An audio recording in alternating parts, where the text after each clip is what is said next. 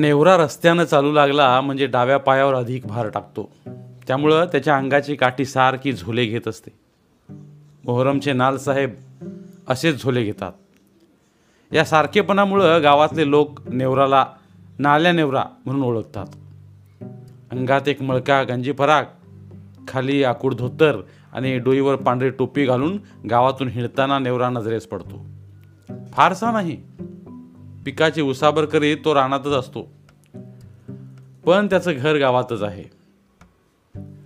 जातीचा कुणबी असूनही नेवराच्या आईला लोक भजावानी म्हणतात. ही म्हातारी भाल्यासारखी उंच आहे पण म्हातारपणामुळं विळ्यासारखी वाकली आहे. आपल्या घरात एवढीशी खोली काढून तिनं त्यात किराणा मालाचं दुकान ठेवलं आहे. धडा दोन धडे गूळ मन पाहिली तेल शेरमापटं शेंगदाणं असं बेताबेताचा माल तिच्या दुकानात असतो.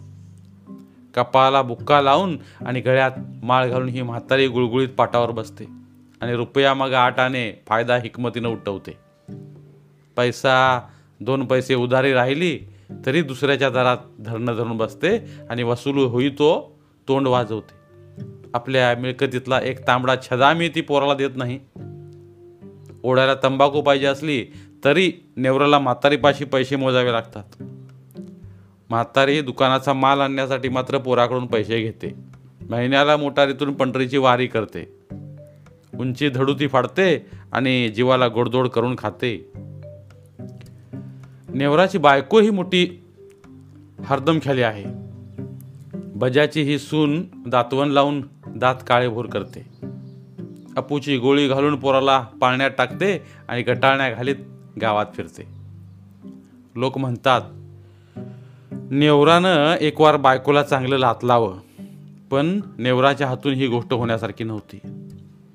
एक वार तो स्वतः स्वभावानं मवाळ होता. वाळल्या बोजा पाचोळ्यावर पाय न देणारा होता. आणि दुसरं असं की बायकोवर हात टाकला तर ती तो निमूटपणे सोशील असा भरोसा नव्हता.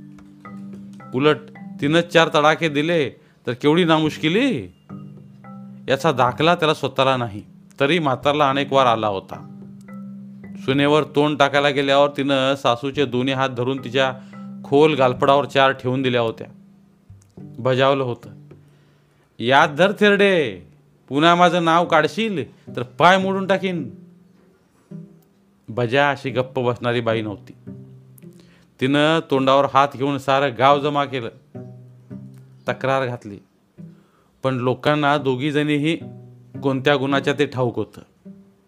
कुत्ता जाने और चमडे जाने म्हणून सगळ्यांनी काही मनावरच घेतलं नाही. मग चिडलेल्या म्हातारनं सुनेला एक घातलं. देव घातले.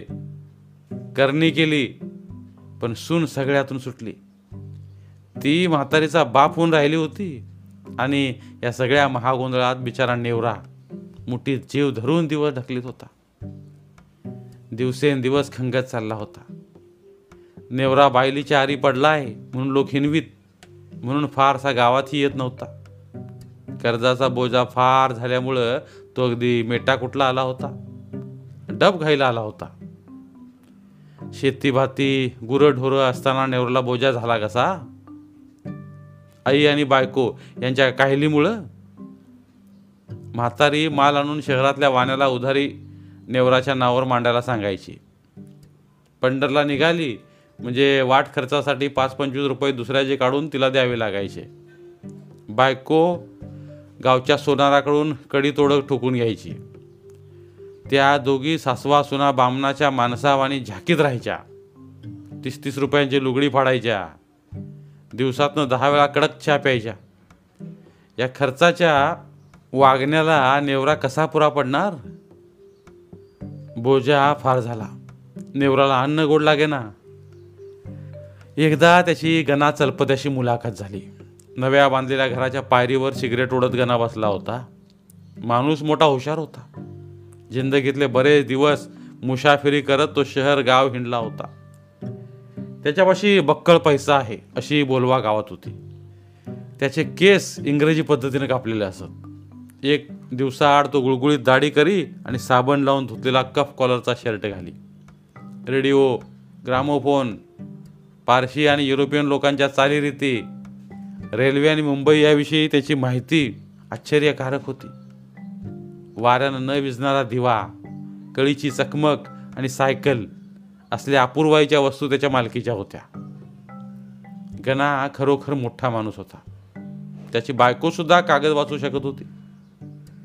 अंगच्या काठीला झाल झोले देत नेवरा चालला असताना गणानं त्याला बघितलं आणि हाक देऊन बोलावलं. म्हटलं ये की सिगरेट ओढ. गणासारख्या किंमतवान माणसानं बोलावून पांढरी विडी ओढायला देणं ही गोष्ट खचित अभिमानाची होती. नेवरा बसला आणि आरामात धूर गिळू लागला. मग गणानं गोष्ट काढली.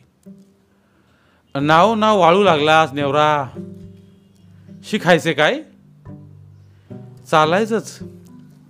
परपंचाच्या काळजीनं माणूस खाली येतो. तुला प्रपंचाची काळजी का? बक्कळ कुणबावा हाय म्हातारी शापवर पैसा कमवतीया. दिसायला दिसतंय गणा पर मी चौअंगाने खाली आलोय. यावर गणा शहर गावातल्या माणसासारखा हसला.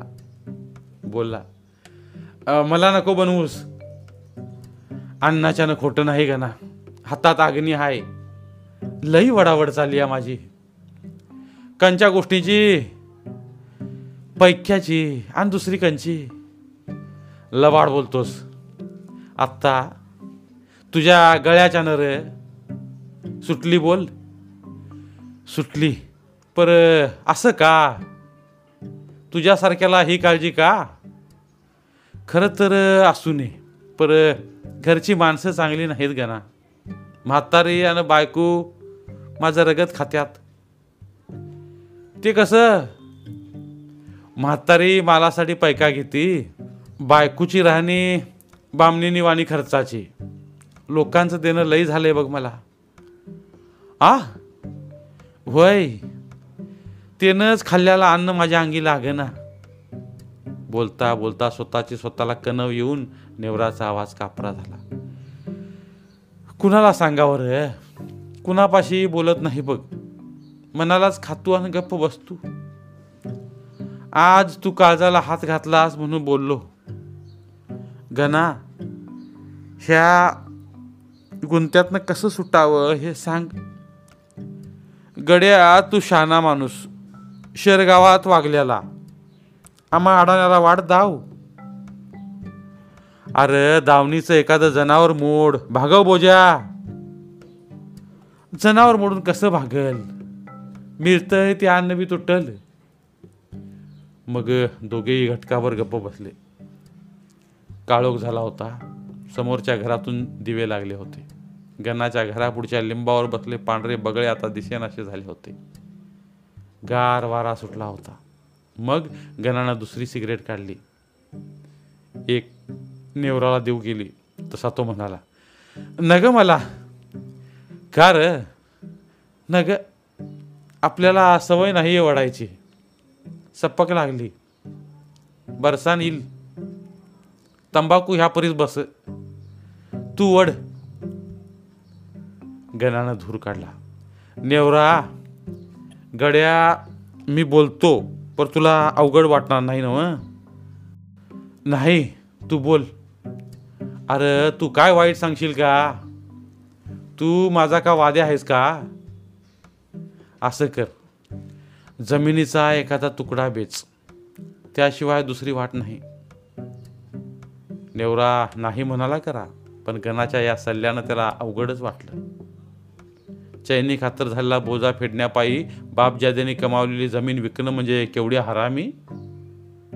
जनलो काय म्हणल? नेवराला आपल्या म्हातारीचा आणि बायकोचा राग राग आला. त्या दोघींनीच त्याच्या गळ्याला फास लावला होता. गणा असं कसं करावं? जनलोक काय बोलल? अरे जनलोक तुझा बोजा फेडायला येतात का? तुझ्या घरात चूल पेटणार तर कोण जेऊ घालणार आहे का? यावर नेवरा काही बोलला नाही. उगी बसून राहिला. ही गोष्ट गणानं नवीनच सांगितली. अशातला भाग नव्हता. एकांतात बसला असता हा विचार नेवराच्याही मनात आला होता. पण जमीन विकायला त्याचं काळीज घट्ट होत नव्हतं. असा विचार मनात येणं ही गोष्ट सुद्धा शर्मेची अशीच त्याची भावना होती. पण आता गणासारख्या शहाण्या माणसानं देखील हाच उपाय सुचवला. तेव्हा त्याचं मन डळमळू लागलं. वाटू लागलं की जमीन विकावी. पण तो तसं गणापाशी बोलला नाही. म्हणाला वक्कूच झाला गणा जातो. जनावरांनी वैरण टाकायची आहे. आणि उठून रानाकडे गेला. मग चार रोज हीच गोष्ट त्याच्या मणी घोळत राहिली आणि अखेर त्यानं ठरवलं की जमीन विकायची. दोन एकर विकायचे. हा कारभार एकट्यानंच करावा की चार माणसांचा सल्ला घ्यावा? म्हातारीचा विचार घ्यावा? पण कुणाचा विचार घेऊन काय करायचं? देण्याच्या काळजीनं मी मरायला लागलोय. कुणी मला तारणार आहे का? फुकट हाय सगळा पसारा. आपला जीव सुखात असला तर या जमिनीचा गुरढोरांचा उपयोग. काळजी काळजीनं खंगून मेलो तर जमीन संघ येणार आहे का? आणि म्हातारी तरी? बायको सुद्धा दारापर्यंत पोचवायला येईल. मग कुणाचा विचार का म्हणून घ्यावा? चोख एक तुकडे बेचावं आणि बिनगोर व्हावं. मग गणारा नाल्या नेवरा आवर्जून भेटला. रात्री काळोखात लिंबाखाली बसल्या बसल्या त्या दोघांची भाषा झाली. घना तू सांगितलेली वाट मी धरली. तुकडे ऐकतोस का? होय ऐकतो म्हातारीचा विचार घेतलास का? गिरायक बघितलास का? विचार कुणाचा आणि कशाचा घ्यायचा? जमीन माझी आहे. मी तिचं वाटेल ते करीन. आता गिरायक मात्र कुणी भेटलं नाही. भेटलं नाही म्हणजे काय? मी कुणाकडे गेलोच नाही. मग माझं म्हणणं असं आहे का ना? आता कुठं कुणाला गळ घालू? जमीन घेऊन टाक. छा छा. अरे मला काय करायचं आहे तुझ्या जमिनीचं? येडा काय तू नेवरा? मर्दा तुला असं वाटलं काय मला जमीन पाहिजे म्हणून तुला हुलीवर घातला? तसं नव्हं हा. अन्नाच्यानं तसं नव्हं. पर मीच म्हणतो तू घेऊन टाक. अशी हो ना हो ना झाली. खरं तर गणाला मनातून जमीन घ्यायची होती. किंबहुना त्याच हिशोबानं त्यानं नेवराला ही वाट धरायला सांगितलं होतं. पण तसं दाखवावं कसं म्हणून त्यानं आडेवेडे घेतले. नाना सबबी सांगितल्या. नेवरा माझ्यापाशी पैका नाही. मी जमीन घेऊ कशी? नका आता लई वडून धरूस घना. काय दोन पाच रुपये कमी दे पर तूच जमीन घे. अखेर गणानं जमीन घ्यायचं कबूल केलं आणि पुढच्या दोन दिवसात इसार पावती झाली. अंगठा उठवून देऊन शंभर रुपये कन्वर्टला लावून नेवरा घरी आला. त्या दिवशी पोटभर जेवला. दुसरा दिवस संपला. रात्री भाकरी खायला नेवरा घरी आला आणि तिथला प्रकार बघून त्याला दरदरून घाम सुटला. म्हातारनं आड्याला दोर टांगून फास तयार केला होता. बायको वरबंटा पुढ्यात घेऊन बसली होती. जय्यत तयारी करून नेवराच्या येण्याची जणू त्या वाट बघत होत्या. तो येताच दोघीनेही घैवर घातला. अरे असा कसा र? कसाही जन्माला आलास? अरे बाप ज्याद्याने मिळवलेली जमीन कशी र ऐकलीस अव आम्ही तुमचं कोणी नव्हतोच का? आम्हाला न विचारता जमीन कशा पायी ऐकली आता आम्ही पोटाला का बिब्ब घालावं का? बायको वरवंट्यावर ताडताड डोकं आपटून घेऊ लागली आणि म्हातारनं पायाखाली घडवंची घेऊन फासात मान अडकवली. घाबरा गुबरा होऊन नेवरा तोंडावर हात घेऊन बोलला असं कशा पायी गई आहे? फास घेऊन मला काळं पाणी दावतीस का? अरे काळ्या पाण्यानं नाही भागायचं. तू फासावर चढशील. तुझी करणी बघण्यापरीस मी फासावर मरते. मला आडवं न गहूस इकडं बायकोनं कपा रक्त बंबाळ करून घेतलं. नेवरा जाऊन तिच्या अंगावर ओरडला. तू बी कपाळ फोडून मरतीस का? अगं मग मी कुठं जाऊ? आणि त्याला रडच आलं पण बायकोला नवऱ्याची कणव आली नाही. वरवंट्यावर डोकं आपटीत बोलली. नवरा नवस तू. वैरी आहेस माझा. वैरी. असल्या नवऱ्याची बायको म्हणून घेण्यापरीस मी मसनवटात जातोय. घरात घटकाभर एकच कालवा झाला. नाल्या नेवऱ्याच्या घरात कोणीतरी मेलं म्हणून सगळं गाव जमा झालं. सगळ्यांनी हा तमाशा बघितला.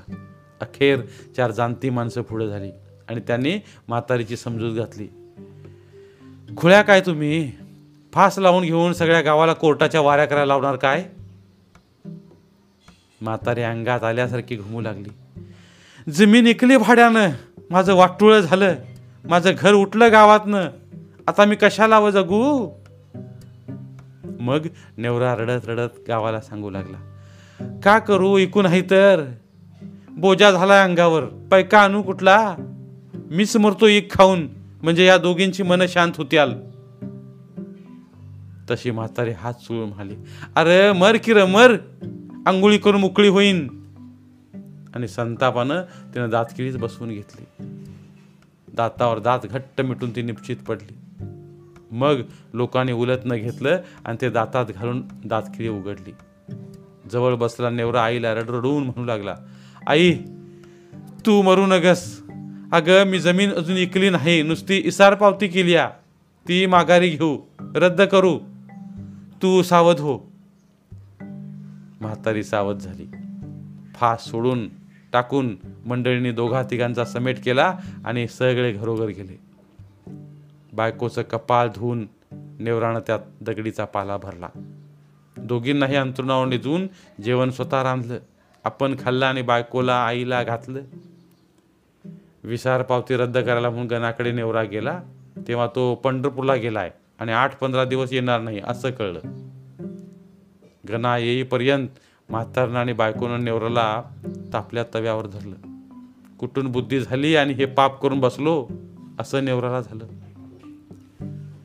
आठ पंधरा दिवस यम यातना भोगल्यावर तो गणाकडे आला. म्हणाला गणा माझी जमीन द्यायची नाही.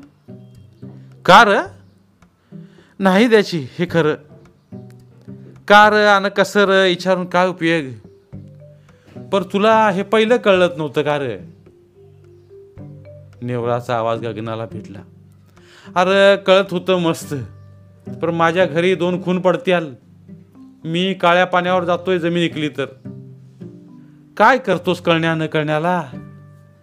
तू आपला इसार माघारी घे आणि पावती दे. आणि याच कशानं देऊ? घर इकू माझं? याच कशाचं? मी काही पैका पुरून ठेवला होता रे. तुझी जमीन विकत घेण्यापायी. पंधरा घरं फिरून रुपये गोळा करून आणलं जमीन घेण्यापायी. शंभरामागं छत्तीस याज अदुगरच काढून घेतलं सावकारनं. आणि आता तू जमीन घ्यायची नाही म्हणतोस. म्हणजे मी गळ्यात का बुडालो? गणा तुझ्या पाया पडतो. माझा जीव नग घेऊस आता. अरे मी माझ्या मरणानं मरतो या तू काणी धोपाड्या घालतोस? काय करतो असल्या मऊ बोलण्याला? तू आपला इसार धरून पाचशे रुपये दे आणि पावतीने मला काय करायची आहे तुझी जमीन? नेवरा बहुत हातापाया पडला. पण गणा बदला नाही. मग नेवरानं स्वतःच्या दहा थोबाडीत हाणून घेतल्या. रागा रागानं तो खोताकडे गेला आणि प्रॉमिसरी लिहून देऊन त्यानं पाचशे रुपये काढलं. गणाच्या मड्यावर घातलं आणि इसार पावती चुलीत घालण्यासाठी म्हातारीच्या स्वाधीन केली. नेवरा आता गावात फिरकत नाही रानातच असतो. त्याच्या डोसक्यावरला बोजा तसाच आहे. आणि बजावानीन आणि तिची सून यांना या गोष्टीचं काहीही वाटत नाही. धन्यवाद. तर मित्रांनो ही होती आजची गोष्ट. जर तुम्हाला आमचे व्हिडिओज आवडत असतील तर आमचे व्हिडिओज लाईक करा. आणि त्याबरोबरच अशाच नवनवीन गोष्टी ऐकण्यासाठी आमचं चॅनल सबस्क्राईब करा. आणि सोबतच बेल आयकॉन क्लिक करा.